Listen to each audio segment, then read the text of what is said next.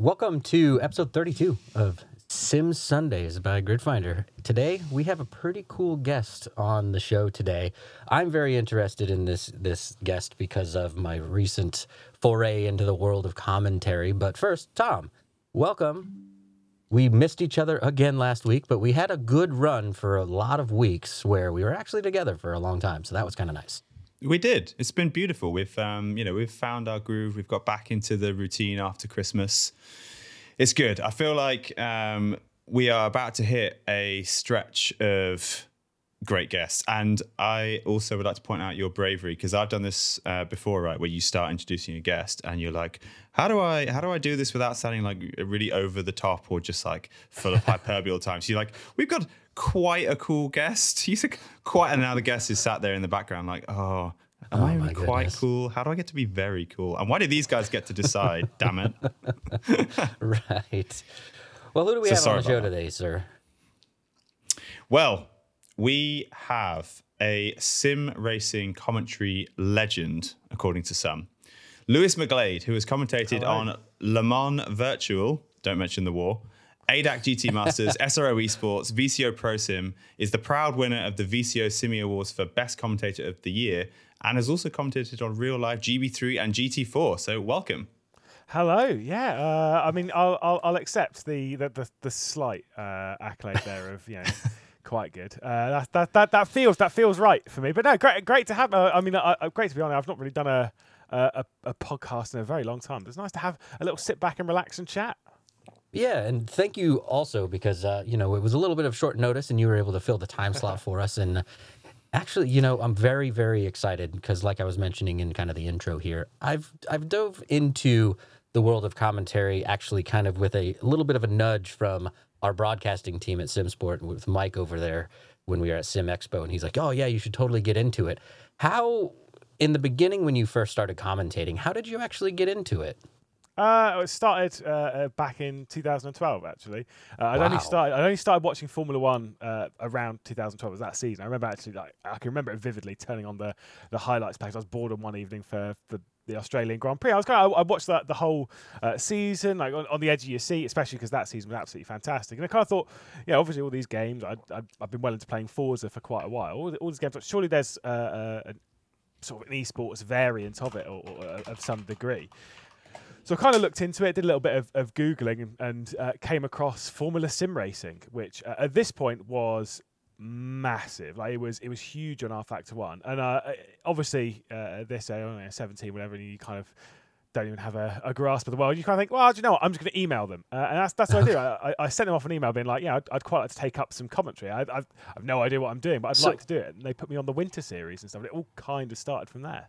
Really? So so you're just you were watching Formula One and you just kind of go, ah, I think I'd like to talk it about this go." stuff on the microphone, and then Yeah. just an email away, and then off to the races. No pun intended.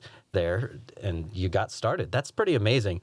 That actually doesn't sound too dissimilar to the way that I got started with Gridfinder because I was I was looking for leagues. I found this uh, little Wix site. Well done, Tom, on the Wix version of the Grid Finder there. And uh, yeah, I emailed the same way. And then I guess, uh, as they say, the rest is history, I, I guess is the saying, right? That's One amazing. So, yeah. We actually found that email. I went through and uh, I, I went through and searched it because I was like, "Do we have like an anniversary or something coming up?" And it was so weird, you know, when you've known somebody what for what feels like a lifetime, and then you you kind of come across the first time you Yeah. interacted, and you kind of just imagine them now writing that. Then it was very cool. It was very cool. Sometimes a little bit cringe-worthy though. I've noticed that a few times when I've, uh, when I've seen my first interactions with people. I'm like, wow, that like, is. uh, Give us an example. ooh, uh, well, probably this time uh, when, I was, Oh, when. I was emailing them for FSR. I can't remember exactly what it was that I said, but let's be honest, it can't have been uh, been that convincing. I had no Well, idea what I was doing.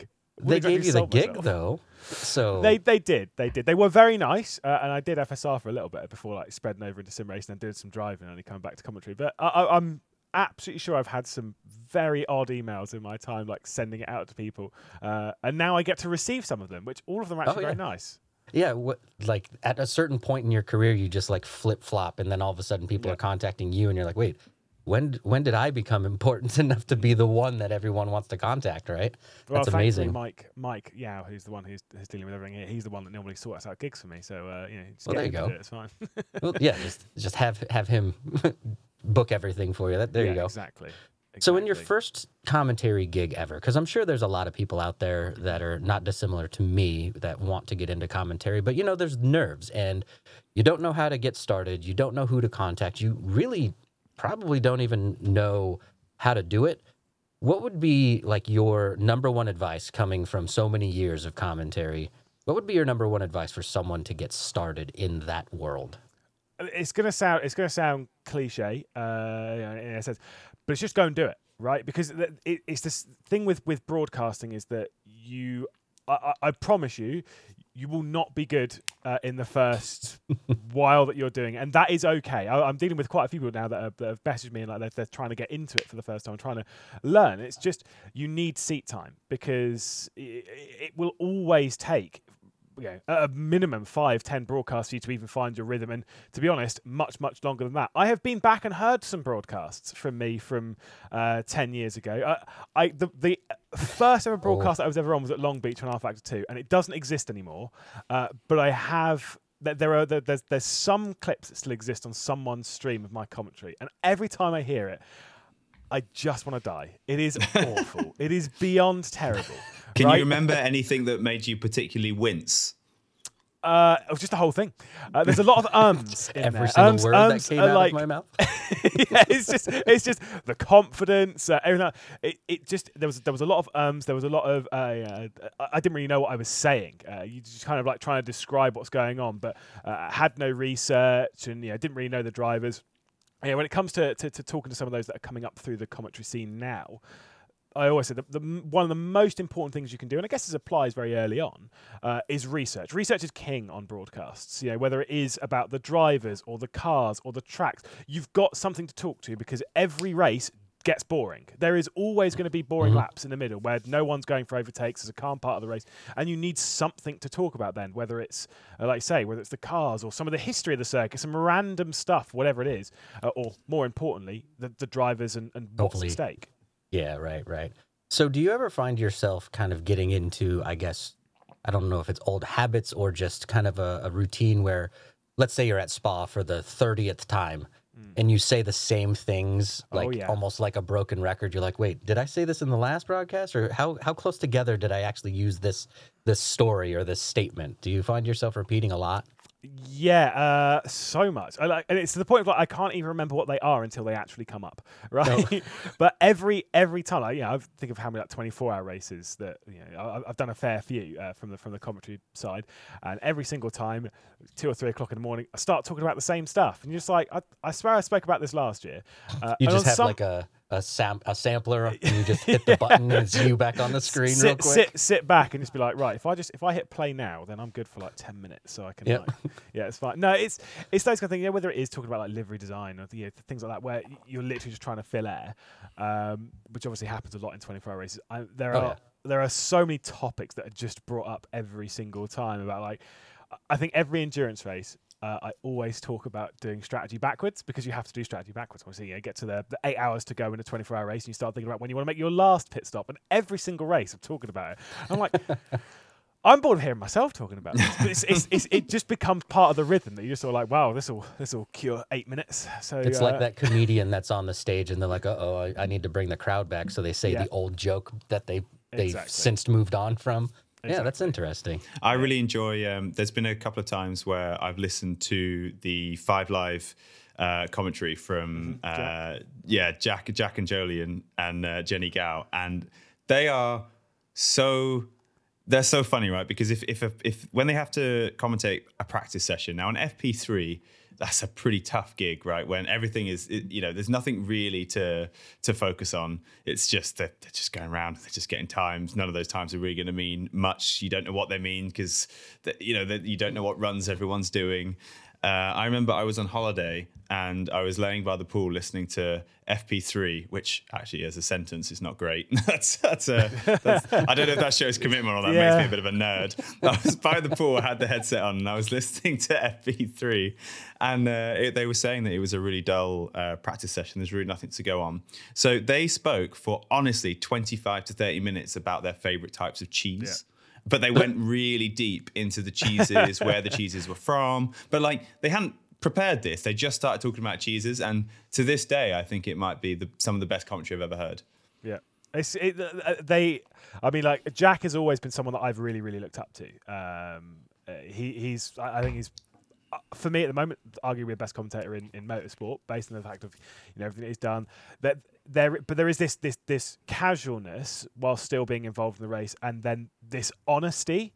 Which I think is important because let's be honest, you know, you, us as motorsport fans, this is the same in sim racing as it is in motorsport. If a race is boring or a session's boring, it's boring. We know it's boring. like you know, uh, the, the, the, the fan base aren't idiots, uh, and and that's something which I, I really respect. A, a, a kind of a commentary team where they're not droning on about the same stuff. Where it's kind of like this. This clearly doesn't matter. Like I say, talk about something that's, that's interesting and bring some personality, and then go, oh yeah, by the way, um, Verstappen's just gone up to P1, and it's like, oh right, well, yeah. again. Oh yeah, cool. the boring race back there. Something Right. happened, but moving on. You're right. yeah, yeah. I, I disrespect the honesty. Love it.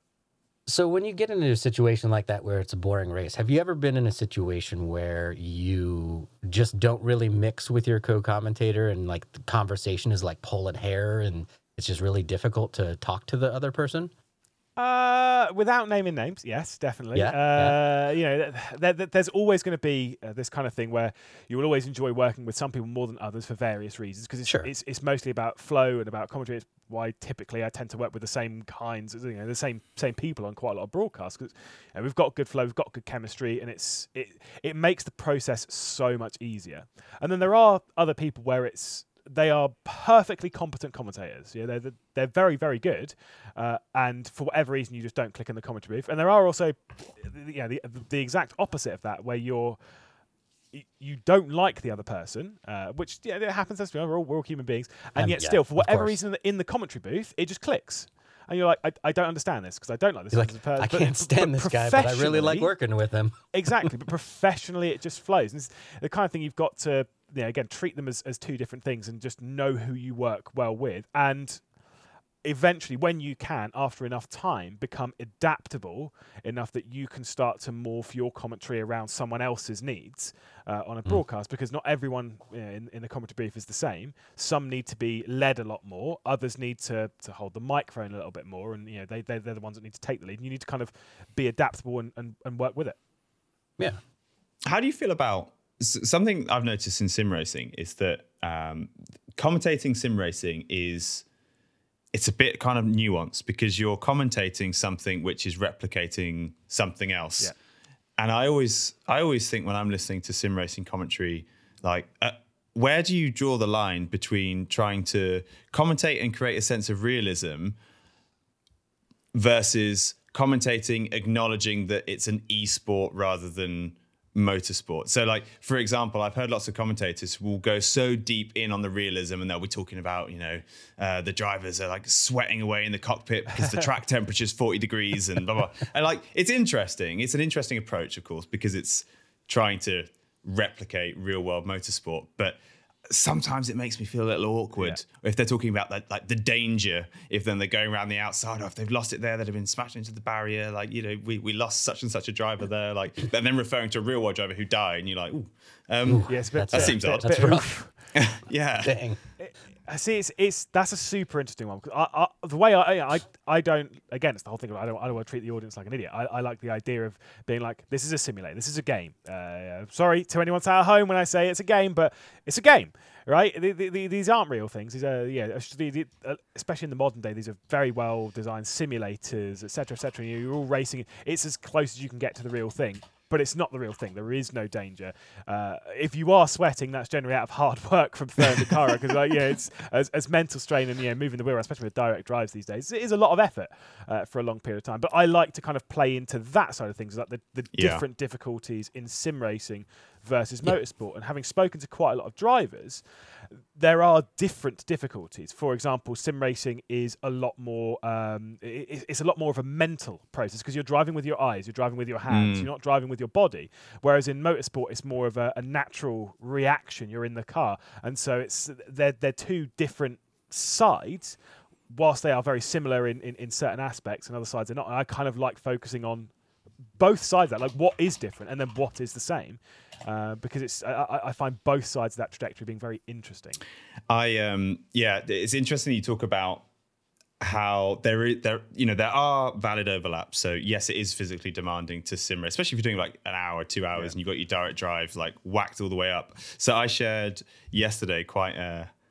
Is it embarrassing? Maybe it's embarrassing. So yesterday, I'll tell out. the story. It's not a long story, right? So yesterday, I raced in the EnduroKa Series. So uh, last year we uh, raced in the Real World EnduroKa se- uh, Series, and then over the winter we're doing a, a virtual version of EnduroKa. So 44 KAs going around different tracks. Last night was Silverstone, and I raced, and it was incredible. Really, really close racing, intense. I spent an hour out of my hour. I spent maybe like 55 minutes, literally like door to door, bumper to bumper with other cars. It was one of the best races I've ever had in my life, right?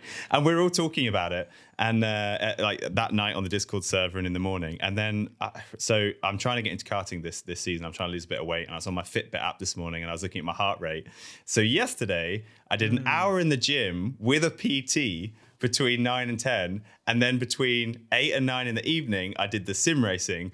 And my heart rate was higher and more sustained for that hour sim racing than it was when I was doing like my squats and like, you know, sweaty work. And I was like, oh my God, right. That's it. I'm quitting the gym and I'm just going to sim, just gonna sim sim race for an extra hour every day. Cause it was, it was, it was tense. I think it was more adrenaline and excitement than it was maybe like, you know, just the, the force feedback, but it was interesting. I, I I've, I've had conversations with this uh, with people before. Is that like the reason why it's not necessarily about the physical. Like when your heart rate's raised in sim racing, it's not necessarily about the physical component of it, um, which is normally a thing that everyone goes towards. But I've I've tried telling this to. We actually had a conversation on, on the Mont Virtual with Martin Haven because they, they they obviously don't really know. They've not really taken to the simulator. Yeah, people like Martin and and, that, like and having the discussion with them, being like, it is more mental because if you do a two hour practice session. You can do a two hour practice session setting exactly the same lap times, and your heart rate will go maybe to 100, maybe even 120 if you have a couple of, of, of moments where, but yeah, it, it, it's pretty stable and it's not that high. Meanwhile, you're doing the exact same thing, but you are in a race. That is the only difference is that you're actually in, hmm. a, in a live session where there is a result that matters, and suddenly your heart rate is much much higher despite doing the same thing. It's because it's not a, it's not the physicality that, that mm-hmm. brings in that heart rate uh, uh rising. It's it's it's the mental. It's kind of where the, the the pros of the esports world and some of those that come from the motorsport world into sim racing, where they've already taught themselves to kind of calm down in those racing environments, that their heart rates don't go up quite as high. Um, yeah, can't relate. yeah, no. To be fair, I, I- had this. So I obviously been in sim racing for, for quite a while, uh, and there was a time. I think this is probably about two years ago. I was in a race. It was at Silverstone, I think it was, or it was you know on rFactor Two, uh, racing in the touring cars. And I'd done so many races that my, my heart rate on the start of races doesn't really go that high anymore. Uh, it just kind of it stays it stays quite calm. Uh, but I just remember racing down towards turn one, and it was the race started. I was very calm, and then like I don't know what it was in that that, that five second run towards the first corner at at, uh, at Copse, and my brain just went, oh by the way, we're in a race, and my heart just went ah, and I was like, oh my god, oh, like trying to go through turn one at Silverstone, basically feel like you're about to have a heart attack. That's uh, that's Do you get that for commentating? Because you've commentated some Hmm. big, big gigs. Like, have you ever, in the lead up to a race, or, or maybe not the lead up to a race, but lead up of going on air, like in the build up to a race, have you ever, do you ever get nervous? with new things yeah absolutely. Um, with with with things like for example le mans virtual uh, at the weekend no because i've done it I, the, that was our 11th race and i've been working with them for two and a half years same as like you know formula pro and you know, formula sim racing and all that kind of lot. Uh, no my first round of gb4 which was you know my first ever motorsport commentary which was last year uh, in just freezing cold conditions in March in uh, in Snetterton, hidden away in this little commentary booth Ugh, in in, in in my coat and, and everything. Like I was like there freezing like this, being like, yeah, they're all racing down towards the first corner. It was it was not very it's not very comfortable. Um, I'll, I'll say that, but that got my heart racing because it was something you know, it's, it's, it's that next level. It's that that step Mm. up, and you're also trying to impress a different group of people. You say that though, but I wouldn't be surprised if Le Mans Virtual actually has a larger audience than Yeah. your average GB3 or GB4 race. So it's, it's interesting that you almost place more weighting on it, not necessarily because there's more people watching who care, but actually because it's motorsport versus sim racing. It's it's it's fascinating because I, I, I agree. You know the, the the viewing figures for for Le Mans Virtual, particularly for the, the actual Le Mans Virtual itself, less so the series, but for the actual event, um, yeah, especially back in 2022, uh, the, the, the viewing figures are enormously high, um, and I would absolutely agree with you. They're certainly higher than um th- than than what they were through for quite a lot of the races in, in GB3 and GB4, and it is an interesting thing mentality. I think it's more because it was kind of new because as the season went on, it, it actually kind of faded within two or three rounds. Um, that, that that kind of that heart raising at the at the start, which i I think is is very good because whilst it's a, it's a great feeling, you know, that, those first bits of nerves, you know, kind of getting involved in it for the first time, they're great, but they do kind of pull you away from the moment quite a bit, and you, and you kind of like as as a commentator, you almost need to stay kind of neutral and just stay in the moment. Right. Um, and so to not be removed from that is, is kind of helpful, which, like I say, kind of faded pretty quickly, which is pretty good. And then from that point on, it was essentially like commentating on a new simulator, right? Yeah, and it's That's I've, cool. I've commentated on enough where it's so you just have to understand the nuances of real life versus a sim. I think- yeah, and the the differences between the two, I think it's really important that we do separate the two Yeah. and not try to make it like one thing, one big family of racing, kind of a kind of an idea. So obviously at Le Mans, there was a couple of issues that happened. So Yes. how do you, as a commentator, handle the problems when stuff is going like that? Because, well, let's be honest, there's a bunch of trolls on the internet all over the place, and probably chat is just lighting things up, complaining about all the information or all the problems that are having or happening. Grief. What do you do as a commentator to kind of, um, I guess, fill the gaps or kind of calm things down and bring it back to the actual event rather than worrying about what's going wrong? I think yeah, the, the most important thing to always remember because I've been on enough broadcasts now where I've like this is not the first broadcast where I've had something go wrong. Uh, you know, we've we've had plenty. We had one even in the first one virtual. I've done the virtual endurance championship. We've had issues. ACC last year, obviously, we had uh, quite a lot of problems there. You, you just have to find ways of, of keeping yourself on topic and understanding that, that you're doing everything that you can do uh, and keeping focused on that. And whatever works for, for you as a commentator, i i i go go with that. If it is reading through chat and kind of answering some of the questions, then fair enough. Typically, I tend to avoid it, and it's not out of trying to to ignore what is going on, and ignore the fans. You know, we we will say constantly under those issues that there are issues going on and they're trying to be rectified. Whilst that's going on, let's talk about this, and you you essentially turn it into a podcast, uh, provided you're with someone else, and you just kind of talk about random stuff, whatever whatever Yeah. it is that will Your will favorite get you through cheese. it. Yeah, exactly. what, whatever works, you know, whether it even is uh, at some points going into the differences between belt-driven wheels and direct drive and gears and all this kind of stuff. Yeah, like, whatever will get you through that, um, you you kind of essentially turn it into a podcast. Mm, that's interesting. That is uh, that is very interesting. since we're at the the topic of the Le Mans Virtual Series, I, I'm interested to know from your point of view when you can see when you can see these these issues happening uh, with the technical side of a race. Do you try and almost kind of um, validate it with the comparison that a lot of people will make with between sim racing and motorsport by saying obviously in motorsport cars break Yeah. down which which Right. you know you could have you could have you could have practiced for hundreds and hundreds of hours and you get to your first race and your car breaks down it's very unfair out of your control. It's got nothing to do with the sport. It just happens in the same way that you could practice for hours and hours and hours get to Le Mans virtual and get kicked from the server. It's not your fault. It's not part of the sport. It just happens. Do you kind of resonate with that comparison or do you think it's different? I, uh, to a very certain degree, not all the way, not not to the point of what quite a lot of you know some people have done because I understand both sides of it. Like, yeah, thankfully I've been a competitor in sim racing for long enough that I do understand the, the frustrations uh, from both sides. If it's a if it's a disconnection where it's kind of you and your internet or you and your computer, and then it goes, then yes, I think the the, the analogy is very apt, right? Ooh, interesting. Because then it then it is because it's Mm. it's you and your computer and something's gone wrong or your internet service provider and it's out of your control and that's rough. When there is something which is more on um, the simulator side or, or on a server side or even something well out of their control, um, you know, which these these are the kind of you know realistically some of the things that can happen. I still don't know exactly what went wrong with Le Mans Virtual, whether it was Mm. uh, in I their don't think any control of us do. Exactly. uh, Yeah. it- it- it's clearly there was there was quite a few um, issues that uh, you know, were, to be dealt with in, let's be honest, the narrowest time frame that you can possibly deal with. It was a very frustrating time Yeah, uh, yeah. for all of those behind the scenes. I don't think it should be put in the same category as, oh, well, you know, in real life you have engine failures because it was affecting large, large groups of people. And it was like when we were having all the, the DDoSing uh, and stuff Yeah. on, on ACC last year. If at that point you just go, oh, well, you know, you get you get uh, engine issues in real life, uh, so tough. Uh, these are a sim racing. It's a bit of a la- it's- lazy excuse. yeah, so the, these are, are problems which can happen, but they shouldn't, and that's the that- that's the bit that we kind of need to focus on. Is yes, it's rough that it's happened, but Mm. we need to work out how in future that they they don't happen anymore because we already have enough problems in the works which can go wrong, which kind of filter into the uh, that real world analogy. We don't really need that adding to the to the pile.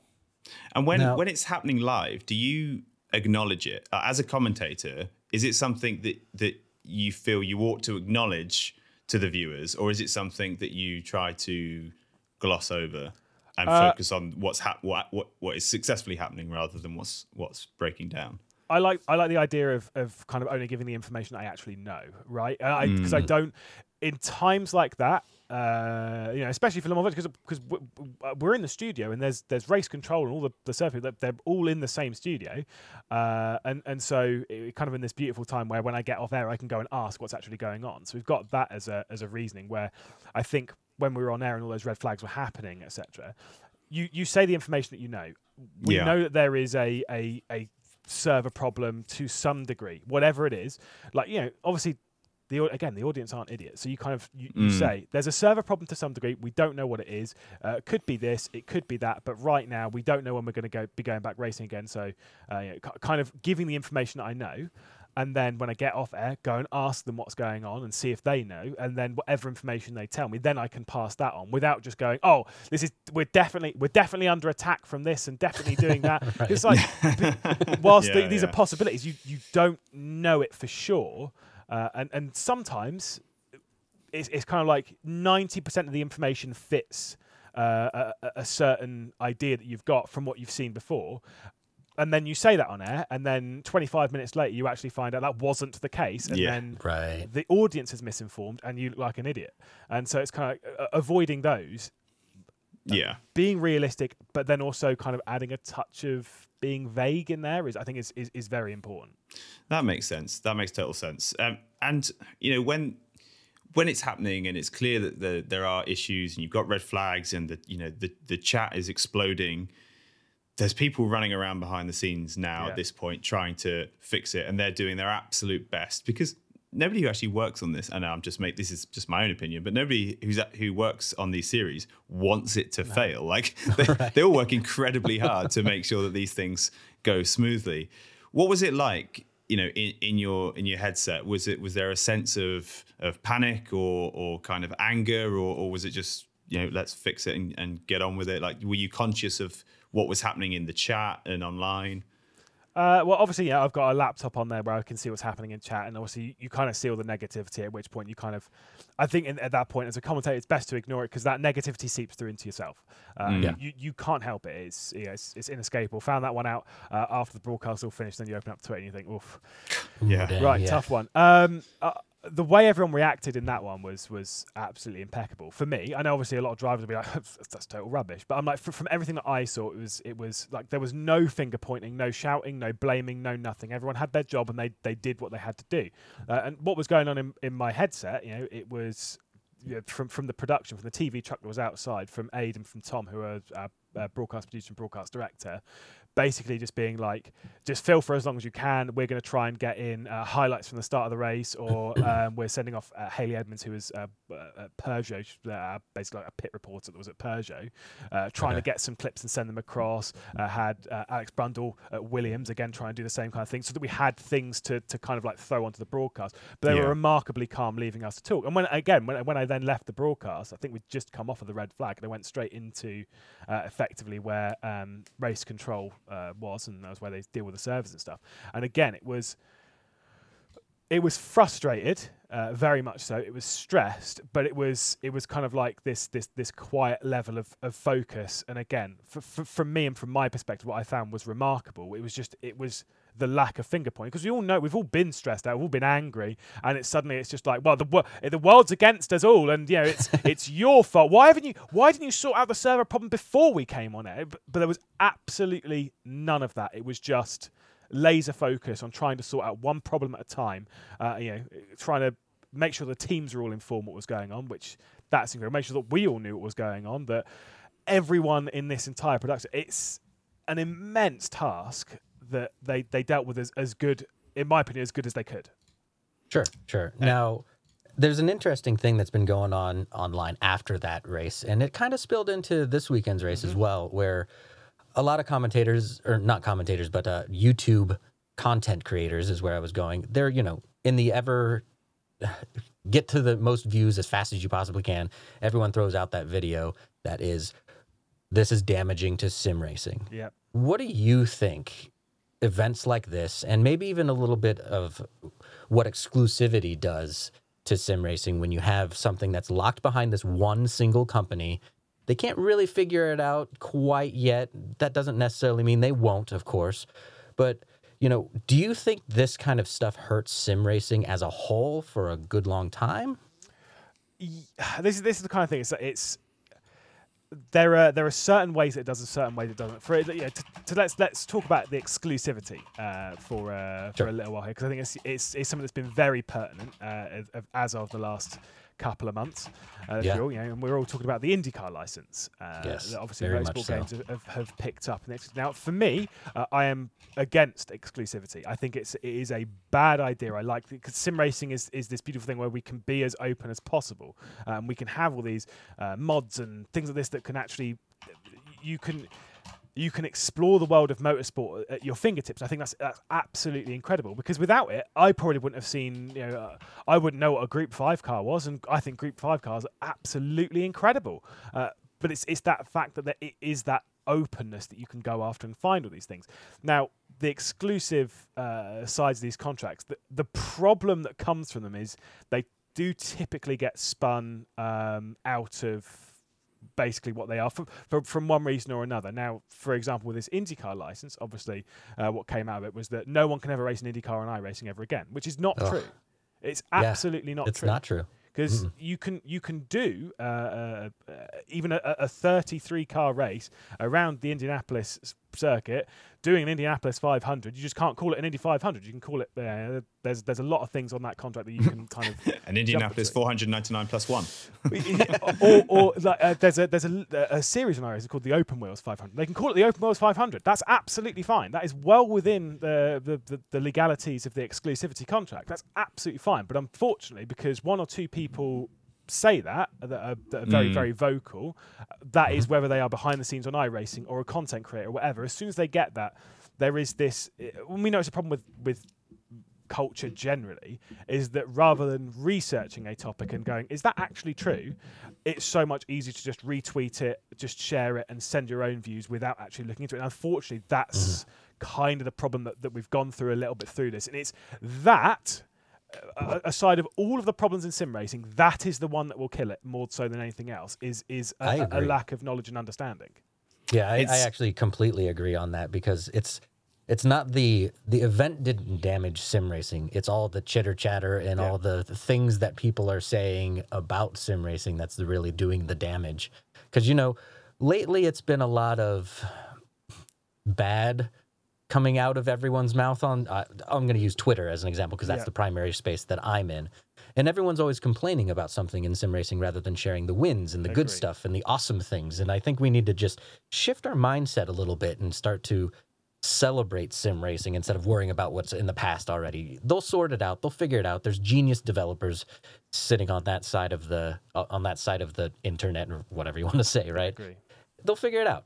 We can move on to something else. We can have a good time in Daytona this weekend. We can have a good time in all the races that are coming up, or even just generally in iRacing. We just got to move on beyond it and stop stop shooting sim racing down as much Yeah. as, as as they've been doing lately. Really. yeah, focus on the positives and, and, and kind of move forward. I think that's like I said, I, I, couldn't agree more that w- we need to to focus more on those positives and you know, more of the storylines rather than delving into the negativity and the toxicity that sometimes has been around sim racing. That I kind of felt in the last 18 months we've actually started getting over, uh, and it just throughout various things that have happened over the last two months have kind of come back into the uh, into the limelight Yeah. of a lot of people, which you know, fair enough. Yeah, it was interesting.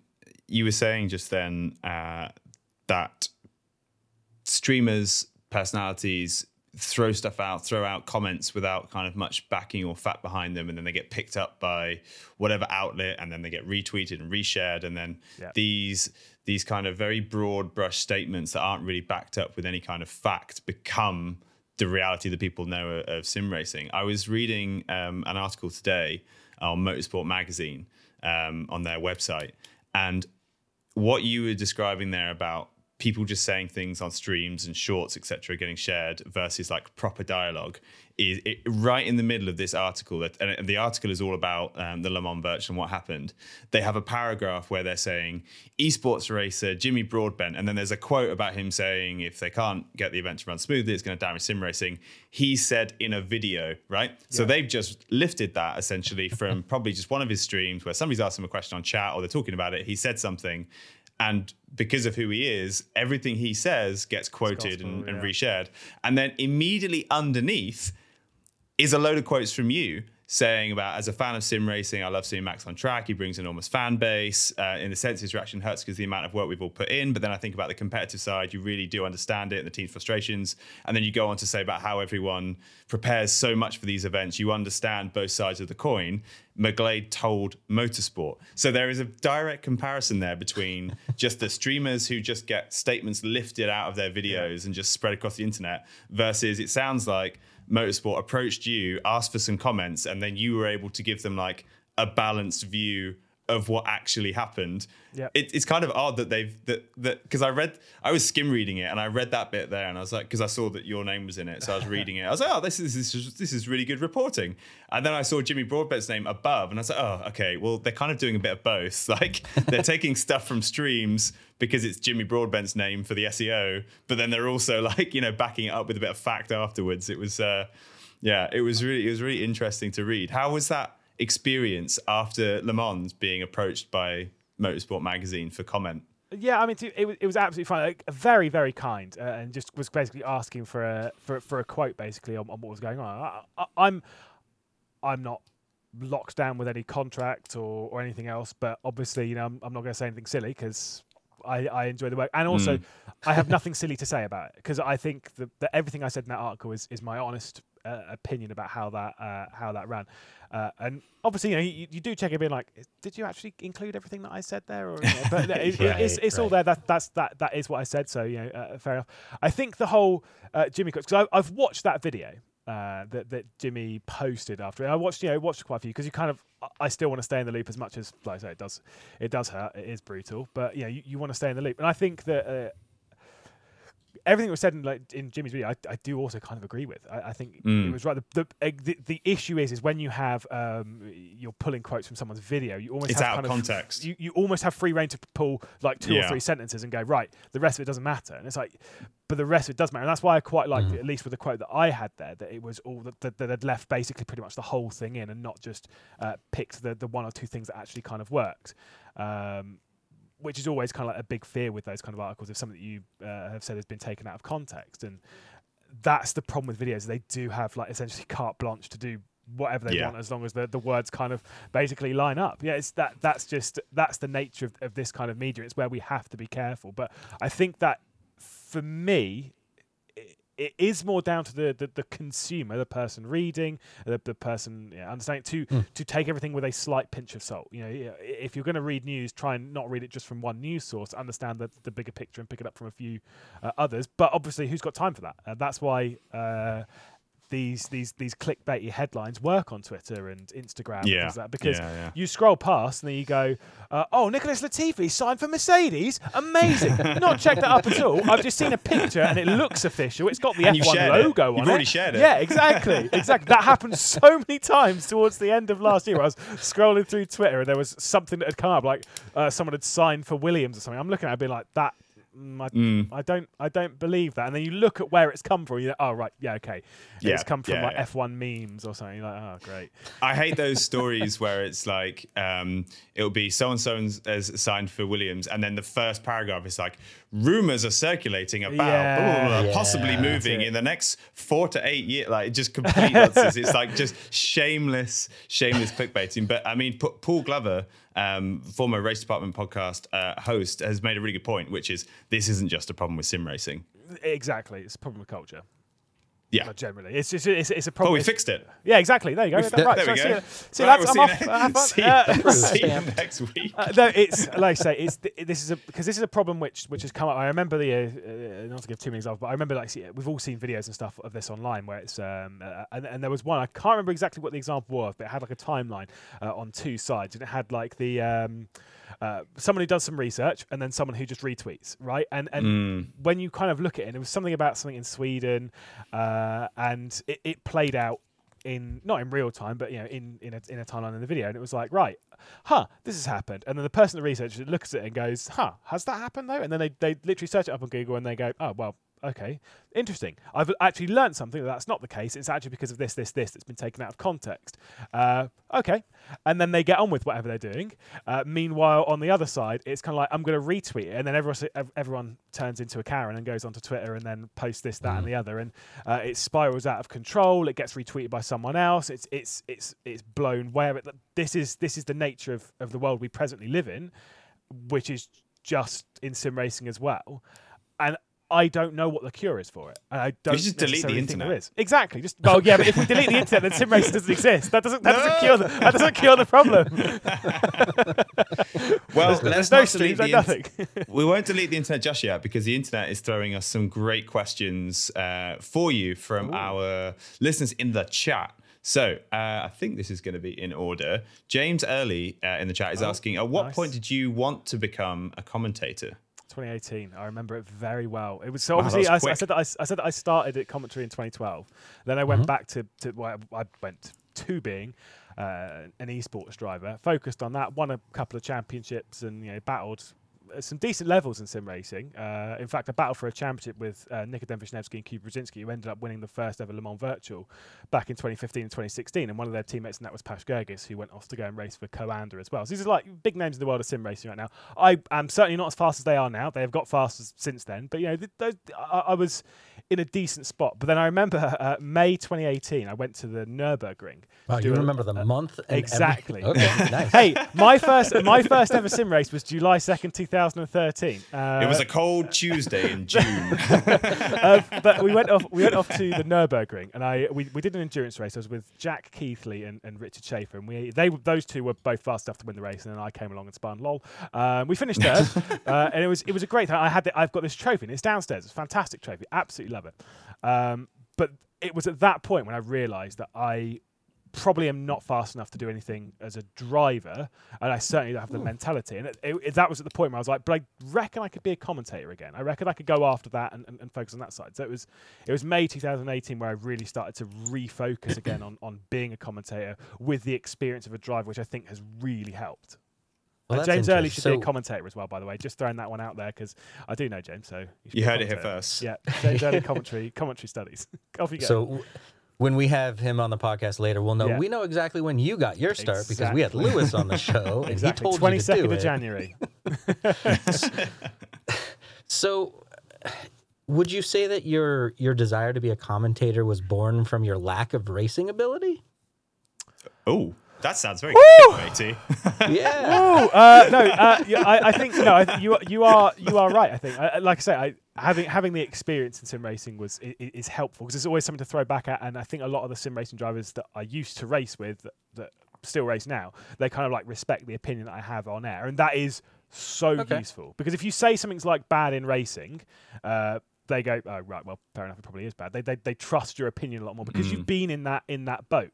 Uh, Yeah, you, you, of course. You, you have battled, but yeah, because I realised uh, I was never going to make a job out of being a driver because I just am not good enough. Uh, whereas commentary wise, yeah, there's, there's, there's a pathway Oh, there. do you know what? I, I, am sure this isn't how it's meant, but like that was so funny, Chris. Like, I feel like I Absolutely feel like that's like, how do we get like? Do you know what? Because I've just thought of the title of this episode. It's like Lewis McGlade. All commentators are just essentially slow drivers. yeah, Like, those, those who can't drive commentate. Done. Oh man. I mean, I, I'm not against it. Um, right, I'm gonna let's let's go for another question because actually we've got a lot of questions um, in the live chat, which is great. Alex Goldschmidt, another commentator. In fact, Yes. all the questions from commentators, very possibly. This is exciting. Uh, question for Lewis: Which is your favorite real life series that you follow religiously? Oh, that's a tricky one because it kind of changes all the time. It was MotoGP for a while, but I do, s- especially since McLaughlin's moved over to IndyCar. MotoGP is just I love, I love In- it. I, it's, it's, it's tricky. MotoGP is the one that I've been to uh, of, of big championships the most. I've been there, been to it twice. Uh, went to Assen and have been to Silverstone. But at the moment, I'd probably say it's IndyCar. Love myself some IndyCar. Why?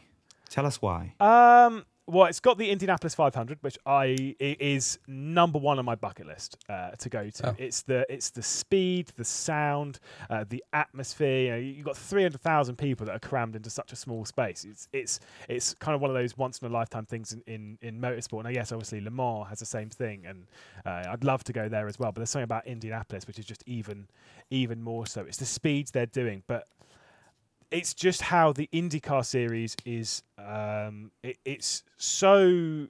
Uh, in a, in a sense, compared to some of the other motorsport we've got, it- it's very pure. I know, obviously, push to pass. Whoa, um, but you know, and I know they've got hybrid coming in.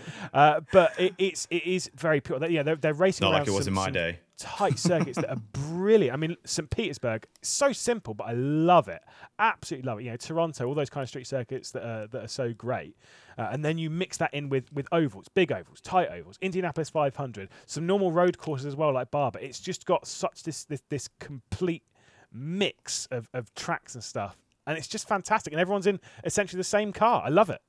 Yeah. Well, based on the last 30 seconds, I mean, I'm sold. I've, I've, I've never really followed it, but I mean, it Oh, sounds incredible. It also, there was a lot of tracks there that I was thinking, ah, I don't, I couldn't draw the track layout for that. And I've, I've seen little bits of it, or like I've seen a photo of it, but that, I mean, the, uh, the I, I've never been a huge fan of um, street tracks. It's because, Really? you know, I've, I'm a Really? bit of a traditional F1 fan, and Mm-hmm. I don't know. I, I, I just, I just love the old classics. Not because they're the old classics, but I just there's something about the the racing you get there, the big open corners, the overtaking opportunities. Like, you know, and I know there's a sliding scale between like Spa and Monaco, and not all street tracks are right up Yeah. up there with with with Monaco. But I have generally found it harder to watch street circuit races. But are you saying IndyCar? Not an issue. Uh, yeah, I, I, I agree. Like, because uh, yeah, there's a lot of street circuit races. Let's let's use Formula One for an example, and everything that's classified as a street circuit in Formula One these days. Which I think Sochi is classified as a street circuit. But that's Mm, not. That's, yeah. that's not a street circuit. Miami, not a street circuit. Uh, Baku is a street circuit, but I don't like it very much. Know, it's like it- it- it- all, the, all the street circuits that come into Formula One, which most of them, you know, these days the new circuits are street circuits. Then, then Australia? Then, they're just not. I actually really like Albert Park. I don't Yeah, like I the do change. too. I don't like the change they've made to it because they've kind of just turned it into. It's, it's a lot more high speed than it. Yeah, whatever. Uh, I, I think they've removed a little bit of the character from it and made it a bit more generic. But I, I always used to like Albert Park. I, I actually Yeah, do me like. Monaco, driving it, not watching it. Sorry.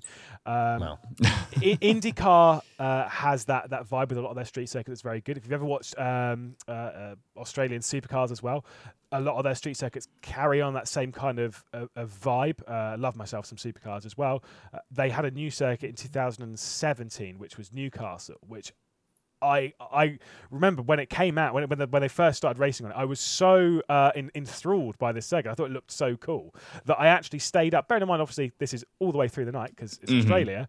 I had to, I was I'm watching all the support series stuff. I love this track. This this track's amazing. And it's these are like some of the street circuits they've got in IndyCar and supercars and things like that, where they, they are just they're, they're so uh, full of character. And even though it does look like there's just well, it's just a 90 degree corner into a 90 degree corner. But I'm like, yeah, but they go around a fountain. How cool is that?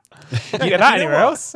listening to you talk about watching watching that race staying up and watching the support series it kind of reminds me that commentary is like the ultimate goal when it comes to a career. You know, that was to do something you love. You never work a day in your life. Blah blah blah blah blah. Yeah. But if you like, if you go and work as an accountant at your favorite football team, it's not. You know, it's Yeah, it's it's. Do you know what I mean? It's not quite the same. Whereas with commentary, you're literally you, your job is to be a super fan Yeah. of something Yeah. you already love. you just true. have to dive deeper into something that you want to dive deeper in, into anyway. It's such a pure career. It's uh, yeah. I uh, the, the the more that I've done it, the further that I've progressed. Especially moving into GB three and GB four uh, uh, last year, it, you do realise how incredibly privileged uh, you are. Like, I, I I I still come from a background. I, I, mean, I still t- technically work in a restaurant, you know, just because it's it's kind of like there. It's like, it, it's an abnormality to do something that's kind of something that you really really enjoy as a job. Mm. Uh, it- it's not been something that, that I ever thought I would be able to do, uh, and and you do realize how privileged you are to like like you say. Basically, I am paid to come along and shout about something which I absolutely uh, adore, and you get to like walk around the paddock and speak to all these people and be like.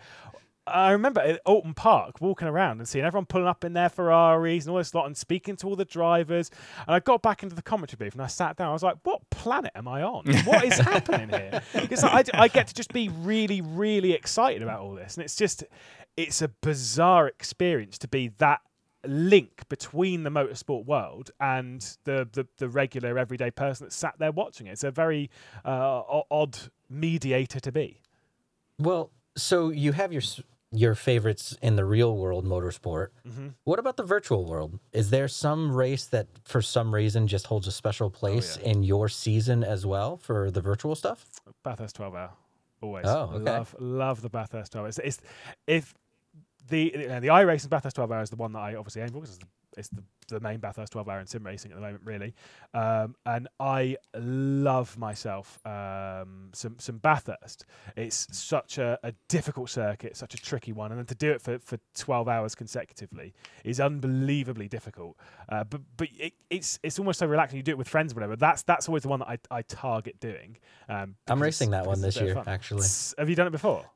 I have not. Oh, you do you like? Do, have you driven Bathurst a lot though, or a Oh decent yeah, amount? a, Okay. a ton. Yes. Okay, you're- in you're- you're in in for a treat. all kinds of different games. Survive, survive the it to be first lap and you're in for treat.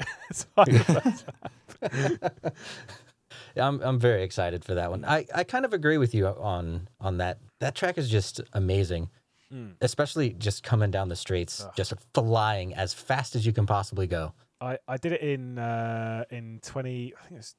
It's 2021. It might have been, um, and uh, on on iRacing there was 2,701 teams that took part, obviously over all the the splits, uh, and there was uh, obviously I did it as a two car team with my mate Dan Kell, uh, and there was only two cars. I'm sure if there's a few people that are listening to this now, they already know what story I'm going to tell, so I'm sorry, but it's tough. um, but we got through the entire race with zero incidents, um, Wow. which is uh, terrifying. Like no nudging the wall, no incidents. had, had a couple of grazes. That was that was on me. Had a couple of grazes with the wall, but you know got okay. got got a zero X at the the Still. race. That's Um, amazing. Which you know, no no corner cuts, no uh, car contacts, no nothing. And That is trust me, in in the middle of the race, uh, I was lobbing it over the top. Like I was, and there's there's something so electric and so pure about that. There was only one other car out of those 2,701. There's only one other car that had zero instance, and it was the car that won split one. Uh, which No just way. just so happened to be Enzo Bonito and, uh, and Max Verstappen. So I'm like, I'm on the same wow. list as them two. That's Woo! very cool. There we I go. am- uh, that list is very short, and it's us and them. right? yeah, pretty much. So- I've had to make all the social media posts about it afterwards. Everyone's like, "That's such an irrelevant stat." I was like, "I don't care. I don't care. I get to make a social media post with him You're a it." commentator. You have to have a good list of like irrelevant stats. The most, Yeah. the more obscure, the better. Exactly. Well, I it's like those movies that are like number one in this some obscure magazine you've never heard of ever in your life, but they're like, yeah, we're gonna wreck Post that yeah, number Chris, one it's- stat. It's like us when so when we started this podcast, right? Oh, we yeah. signed up to this service. It's called like Chartable or something, and you get this weekly email with where your podcast ranks around the world, and it'll be like in um, in like the sports, I think it's sports and leisure category, and I'll be like, Chris. Massive news, mate! Like we put all this hours into into Sim Sundays, and it's finally paid off. We're now the seventh most popular podcast in Latvia. And he's Nice. like, no way. Like, yeah, we have fallen down to number 42 in man. like, I don't know, Namibia. Yeah. But we're up to in- we're up to 17 in Peru. yeah, there, there is something about these, just like these, these weird stats. You're just sort of like, oh right, well, I mean, no one I'm going to start putting still, them in my fun. LinkedIn status. 17th most popular sim racing podcast in Peru. top uh, top top ten podcast in eight countries you've never heard of. Nice. Yes. Put that one on there.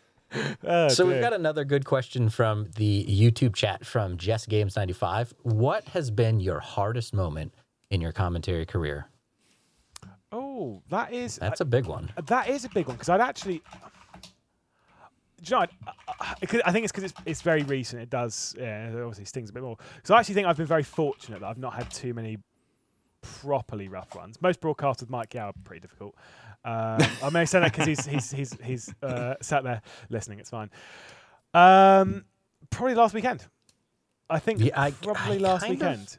For It- some reason, I thought you were going to go there. It- I it- really did. it wasn't the the immediacy of the broadcast. It was like getting home afterwards and then, like say, the worst thing you do is then then check Twitter because you know it's obviously it's a, it's a big deal. So it's going to be everywhere. Yeah, do you have to like mentally prep yourself because you're like, I know Twitter is just going to be this cesspool of just craziness, but I have to should've read done. it because I have to know. Like I you, you kind of have to be in the loop and you have to wade through the sludge, if you will, and go and look at what they're saying. I- I definitely should have done. Uh, I should have prepared myself, and yet still I just opened it anyway, uh, and then was like, oh yeah, yeah, of course. Because like, this is the thing with a, with a lot of with a lot of sim racing broadcasts where you, you kind of do them. Where, you kind of do the ones week in week out, and whilst they are they are big in their respective communities, like either on ACC or on iRacing or on rFactor Two, uh, typically there's enough on on for example Twitter, like I say, I, that's the one that I mostly use, where it's just kind of like there's just stuff that drowns out the negativity and you're okay. Whereas when you do something Yeah. that's, that's on that kind of scale, you like it takes over the entirety of the sim racing world. So you Oh, open yeah, up it's, Twitter. it's been the whole week. It's, it's Everyone's been all stuff. week. And it's even infected into the Daytona race this weekend. Oh yeah, yeah, yeah. No, there was there was a there was a lot of um, competition between. Uh, oh well, you see, it's not it's not just rFactor Two that's got problems. iRacing, look at all this. I'm like, oh Mm. god, here we Wow. go again. Yeah. Here we go again. People were very, very quick to like. It was almost like aggressive how quickly people were like, "Well, let's let's just wait and see how iRacing does, and shall we? If Yeah. uh, if it's so perfect." Like, no one's saying that. Like, No. just everybody, can everyone just calm down? exactly. Let's let's all just accept that. Let's be honest.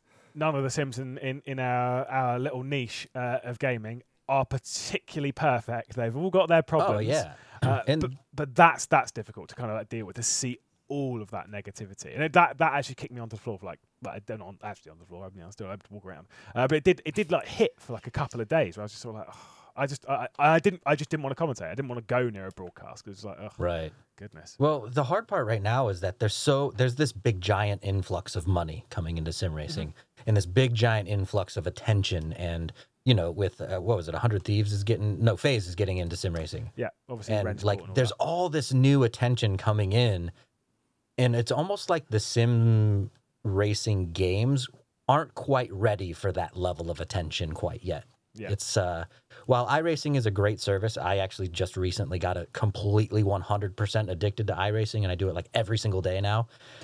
it's like I've- I've- I've well ACC AC like all all of these games, they have their own unique problems and each one has like a almost a different kind of a problem, Oh, right? Yeah, yeah. So there's nothing on the horizon really that, or at least nothing that's been officially announced that we really know will will fix sim racing. Of course, a lot of people put their money into Rennsport at the moment for some reason, but we were almost not ready quite yet for this level of attention, and I think it's just going to keep going, and we're just going to have to like. I, I guess, for lack of a better term, use the same thing, wade through the sludge again in, Yeah. in this growing period. But ultimately speaking, kind of like when I was saying that I don't think it hurt sim racing, I think we're going to be better at the other end of it. But man, is it going to be kind of like a flame war on social for a little while? Because now all the little problems that we've accepted over the course of the last couple years are now like with a magnifying glass, and the world is seeing it now. yeah, this this this for anyone who was around at sim racing back in 2017, I think it was, when we had our first proper big esports event, which was the uh, Formula E Vegas E race, uh, and it was a mess. It was it was tragic. It was so bad, uh, and even I said at the time, I was like, "That has moved sim racing back two years." Yeah. It kind of feels like at the time, but as as an overall thing, it does move sim racing forward because it brings a lot more eyes into sim racing. And even if they look at it, even if, if if a majority look at it and be like, "Well, this is terrible," there's still a lot of people that go, "Oh, well, I guess it's kind of cool, and it could be cool in a few years or whatever." And then they go, then they check Yeah. out the rest of it and be like, "Oh, actually, no, it is kind of cool now. It's just uh, you know, the big event for whatever reason missed the mark." Uh, and we're at that point where, like you say, the more money coming to sim racing, I understand the the the negative implications that come with it. Like I say, more viewers on. Sometimes to see those negativities. Sometimes for a lot of the smaller teams, it can somewhat eradicate them if they have decent talent, because then that decent talent gets picked up by a bigger team. Yeah. There are- Well, there we are- just saw a massive movement of all kinds of talent going all over the place. The most crazy time when it comes to a driver in sim racing, where it's just like, oh, you, you've gone, you've left, you're over there, you've jumped, and it's like, oh, everyone's contract. What's going on?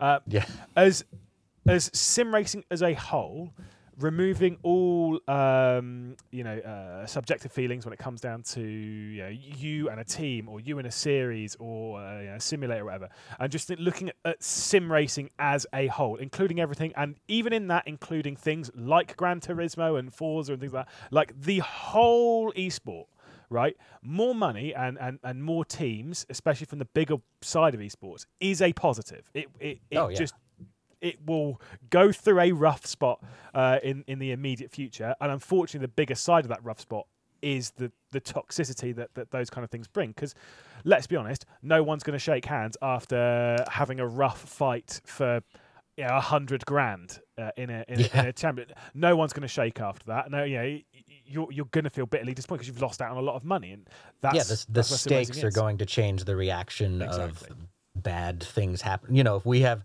an incident in a random D class race and I you don't care about that, but when a hundred thousand dollars is on the line, Yeah, you definitely care about every single detail about that event. Yeah, and and like I said, that's that's where we're headed to with sim racing. I think, like I said, there's, there's a lot of positives with it. There's a lot of negatives with it, but I think the positives massively outweigh the negatives. Uh, and that's that's what we need to kind of focus on. That sim racing is growing at, at an extreme rate. It is becoming um, a bigger player. Certainly not a, a, a tier one uh, esport yet, but it is on a trajectory where it will join that to a certain It- degree. Uh, I believe it'll be there. well, this, 100%. this is the thing where I, I think sim racing is weird compared to other esports because other esports you go well CS:GO and League of Legends and Dota and Rocket League and sim racing, right? Sim racing's not a game. It's it's Yeah, a, it's- it's a genre, but we kind of treat it as one whole thing. I think that's a, an, an obscurity in esports that Okay. we yeah. haven't really realised yet properly. But yeah, I I think um, uh, other than the, the, the you know the negativity on social media, I think my main takeaway from last weekend was actually the fact that the the outpouring of emotion online is a direct sym- symptom of the fact that people now care about sim racing. Like a lot of people care. Like the uh, number of like news outlets that were reporting on it, it far surpasses anything that we've had in the past. And yes, okay, it's, it's bad news because bad news travels faster than good news. But actually, it was very interesting that a sim racing event hasn't gone well. So many people now care about it. You're seeing it in like you know like like tier one media. I can't believe I used the phrase tier one, but you know big one. like big Yeah, yeah, I gaming mean, yeah, yeah. media outlets were, uh, were were posting about it. So I, I kind of saw I was like, okay, this is this is good because this is a good marker of where sim racing is. It's, it's a good indicator of where we've got to. Okay, yeah, it's for the in this case it's for like a bad reason, but it is interesting to see that this is where we're at now. Yeah, absolutely. I think, like I say, uh, unfortunately, it is the case that bad news travels faster than good news. That's that is that is just human nature. Uh, You always focus on the negative. bit Well, more. yeah.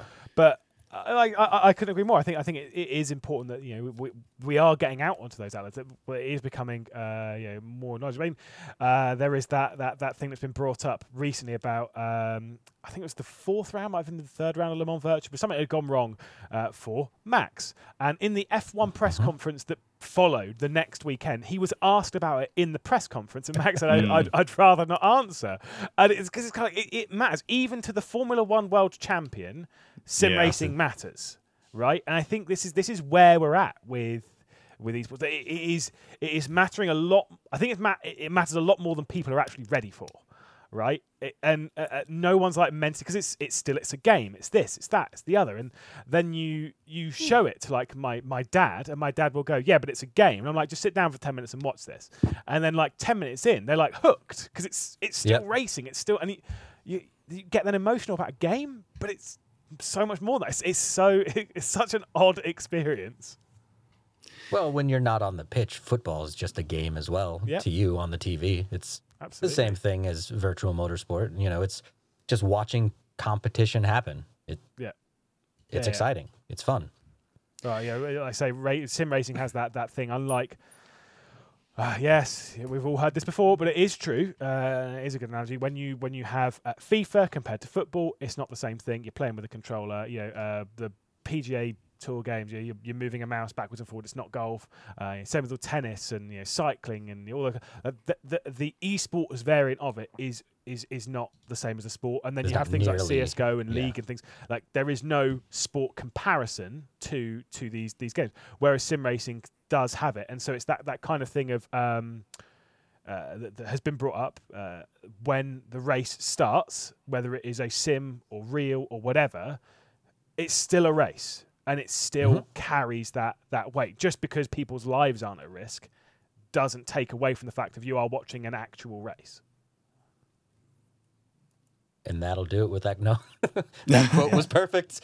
We're done. No, bang we have We're all we hyped. need to we need to get through two more questions. Okay. So we've had two more questions in the live chat, and I realise that we are already seven minutes over. So Mike is, is furious with us. Um, we're paying him extra pay, pay him by the minute it's fine no, God. Okay. uh, so Scott Beresford has asked. It's, Alright. it's a it's a it's a three parter, right? Okay. So you know we can be we can be brief. So what is your favourite, most memorable moment in sim racing last year? last year.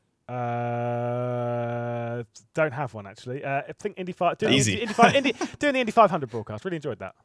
Was that the Indy 500 or was that the four tired Indianapolis 499 plus one race? No, it was it was it was the uh, the official. It's the first time I got to call the Indy the actual Indy 500 and I race. Now that was that was that was a pretty big highlight for me. That's Oh, nice. very cool. That's very cool. Okay, what are you most looking forward to this year? What happens with everything Rennsport wise? I'm mm, very Yeah. curious. I'm, I'm expecting a big launch tournament or a big launch series Yeah. of some sort, which is going to be Very, fascinating. Because you're right. I I wonder if Rennsport is going for that kind of title sponsor of sim racing, if you like. When people Yeah, talk esports and as you were saying, CS:GO, Dota, uh, Call of Duty, Rennsport, like you know that Yeah, will yeah. then represent it. It would be interesting uh, if if they managed to pull that off. Okay, and then uh, the third part of this question is when are you coming around for Domino's Pizza again? Uh, yeah, that Um, probably uh, it's, Scott Beresford's friend. We've, we've been to British GT and British Touring Cars. In fact, my first ever time watching motorsport was with Scott Beresford, um, and so soon is all I'll say to that one. nice. Well, yeah, Nice. yeah. Don't feel that you need to to, to, to, to make a so what's your commitment right schedule? now. Can we put it on our calendars and, and Uh, the yeah, we're, viewers' we're, we're and all going over. Yeah, yeah, we'll, we'll all go over. We'll, we'll have It's some a- Domino's pizza. We'll, we'll play some golf. I had some Domino's pizza today. Uh, not sponsored. Beautiful. McGlade Just meetup. Domino's Pizza, sponsored by It's- Domino's it's, it's- Pizza. It's, not sponsored. It's just convenient. well, we're going to go from the complete opposite here. This is the most beautiful, like gastronomical segue, right? We're going to go from Domino's Pizza to gluten free. Right. Gluten free is the name of is the username of the person asking okay. the But question. You can get gluten free Domino's. Yeah. so, yeah.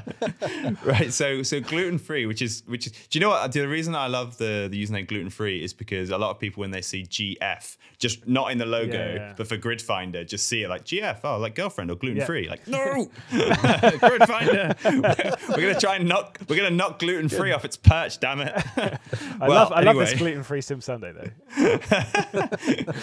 gluten free uh asked question which i like which is a bit of a dwight schrute opening which i quite like Yes. question lewis works with motorsport commentators how have they adjusted to sim racing for the most part, actually very well.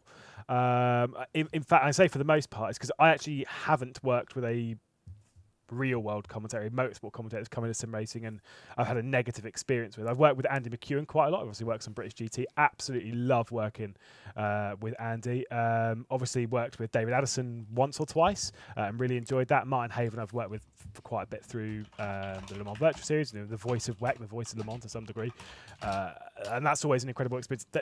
And and then uh, worked recently with John Hindhaugh on the the IMSA series. He came along for the final round of Daytona, and he was only supposed to be there for 15 minutes and stay for two hours uh, because this is the thing with these these these commentators. They come in and they rub off on you this this level of excitement because they still it's it's still a race to them, and they're coming Yeah. into it and they just they love it. It's always a positive experience because it's you, you'd kind of think that they'd generally come in and just be like, oh, I'm just going to go on my phone for a little bit and just, uh, well, you Mm. know, racing's going Yeah. on, and Yeah. never. I've, I've never had that experience with any of them. They've all just come in and just loved it and and and, ex- and, and embraced sim racing for what it is, and I love it. That's beautiful. So I Yeah, have I- a personal question Oh, to to change that uh, the trajectory of the conversation a little bit. I'm. Sim racing. we we already established that you chose the microphone over the steering wheel when it came to the professional life. But what do you race on when you're when you're trying to go around the track in Uh, the virtual what wheel? world? What wheel? Yes, and also what sim is your kind of go-to Ah, um, Thrustmaster T300 uh, generally, Okay. uh, and sim wise kind of switches it up. I mean, um, iRacing it is the most convenient to switch on and go online. Uh, It is. It really that, is. That that is just that is a fact. Uh, I've done some endurance racing. I said before that I work in a restaurant, uh, you uh, on the, on the odd occasion, uh, and one of my managers in there, hilarious thing that when when they first started working there. W- we actually ended up speaking about sim racing because he spoke about Jimmy Broadbent. I was like, "Oh yeah, I know Jimmy." And you're like, wait, Uh, and I was like, he was like, what? I was like, yeah, yeah, yeah. And then like two weeks later, Jimmy came into the restaurant, which I thought I was like, that's Oh, that's such a baller move. Sorry, mate. uh, uh, but uh, I I do uh, some endurance racing on ACC with them from from the restaurant. I'm like, that, that's ju- that's just it's it's bizarre. Uh, and then outside of that, generally the thing that I race, the, I would race the most is probably RF2 and the uh, the, Okay. the, touring cars because uh, I could just pick them up, do 15 minutes in them, and then be moderately up to speed, uh, and then hit everyone off. Uh, no, don't do that. I don't. I'm, normally, I'm normally a good boy in tracks, mate. it's off track where I get into trouble. Well, Lewis, what do you got going on in the next couple of weeks? What do you want to share with our listeners and viewers to uh, catch you live on the microphone? Uh, I have next week uh, on on Wednesday. I've got the WT the, the start of the new WTCR Esports Championship, and yes, I know WTCR has gone.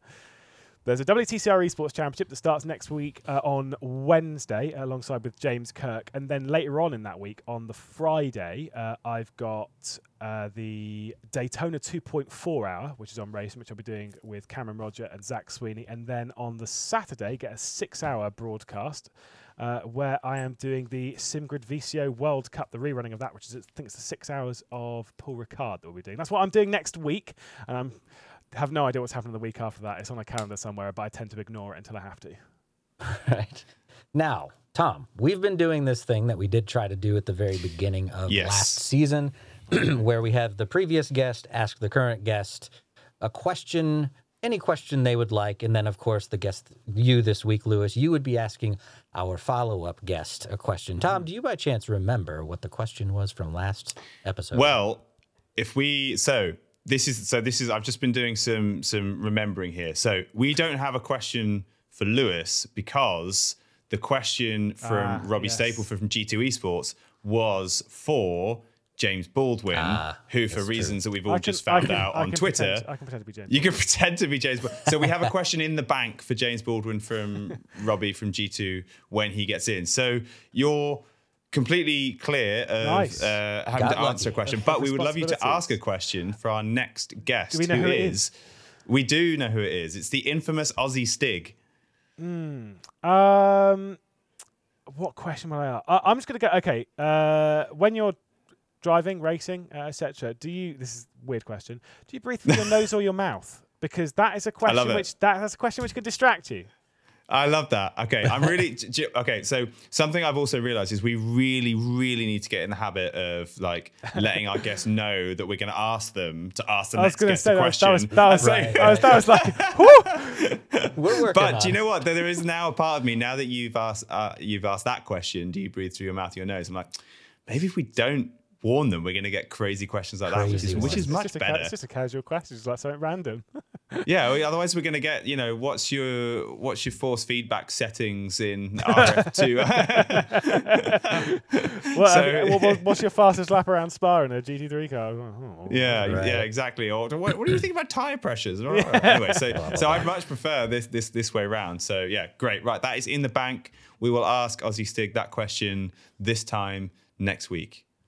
And then Lewis, if some of our listeners and viewers want to find you on social media, they could probably just search Lewis McGlade and Probably, find you pretty easily. Yeah, Lewis McGlade 78 if you really want to. 78 is my racing number.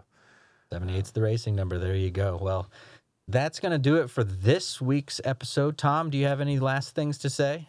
No, thank you very much. Uh, thank you very much for the very candid insight into what it was like being kind of backstage, if you like, for Yeah. um, Le Mans Virtual because that was that was fascinating. I I kind of was watching that all unfold with this real sense of dread and sympathy for the for the team. So I was really excited uh, when we had you were coming onto the show to ask you about how it felt behind the scenes. Like what was the what was the feeling when you were kind of listening to everything on the mic or seeing the admin Discord chat channel kicking off? And so yeah, thank you for that. Well, Thank you for having me, for, for, for, for enduring my waffle for the best part of 80 minutes.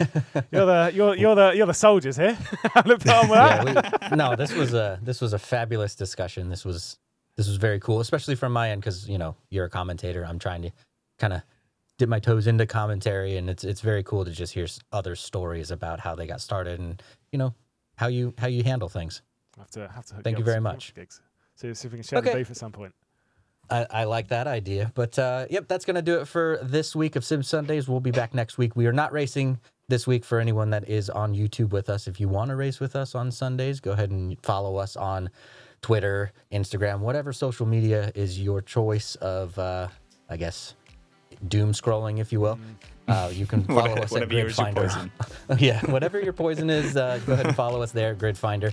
And then, of course, we'll be back next Sunday at 8 p.m. UK time for another episode. Special thanks to our episode sponsor, Trak Racer. Uh, we didn't get to use the rig. Well, Tom didn't get to use the rig this week, but he will probably next week.